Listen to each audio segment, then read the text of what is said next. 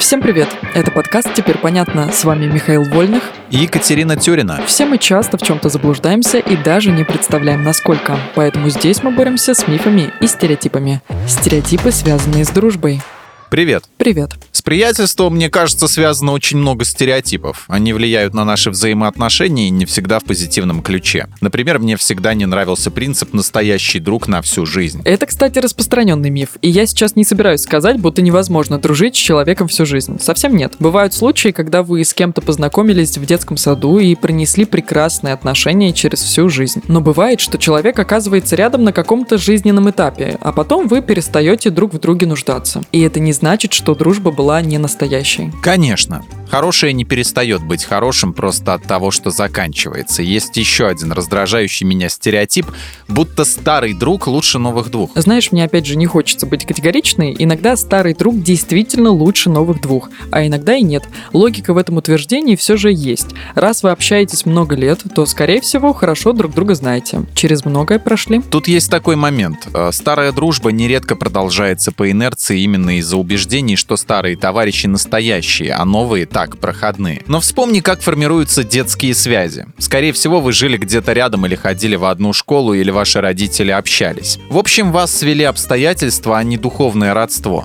Взрослые же связи формируются более осознанно. Согласна. Если лошадь старой дружбы сдохла, пора с нее слезть. Ты правильно заметил. Но есть и другой момент. Если тебе повезло сохранить детскую дружбу, это не значит, что в твоей жизни нет места новым контактам.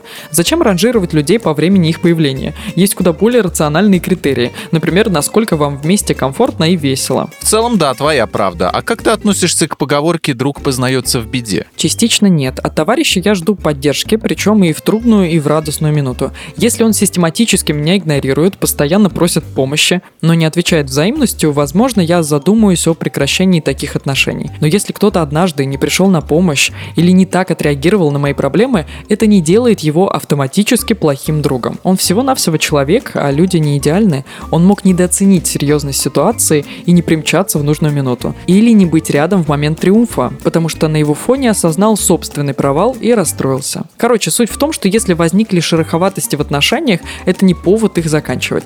Но определенно стоит обсудить сомнения, чтобы впредь все было более понятным. Звучит очень рационально, но дружба это не всегда про прагматичность и логику. Скорее наоборот. Знаешь, как говорят, сам пропадай, а друга из беды выручай.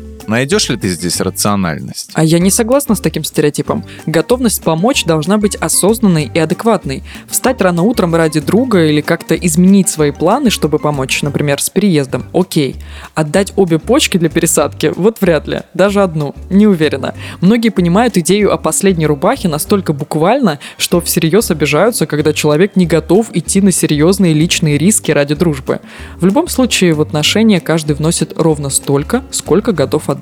Понятно. Ко всем твоим умным мыслям хочу добавить. Не стоит думать, будто настоящая дружба не ржавеет. Это миф. Над ней, как и над любыми отношениями, нужно работать. Искать компромиссы, терпеть неудобства, прощать. А еще обсуждать разногласия, чтобы они не росли как снежный ком и не смели все на своем пути. Не добавить, не убавить. Прям не выпуск подкаста, а кладезь мудрости. В этом выпуске мы использовали материал Натальи Копыловой и благодарим автора за классное разоблачение популярных мифов. Полная версия текста на сайте Лайфхакера. Подписывайтесь на подкаст «Теперь понятно», ставьте ему лайки и звездочки. Новая порция разоблачений уже на подходе.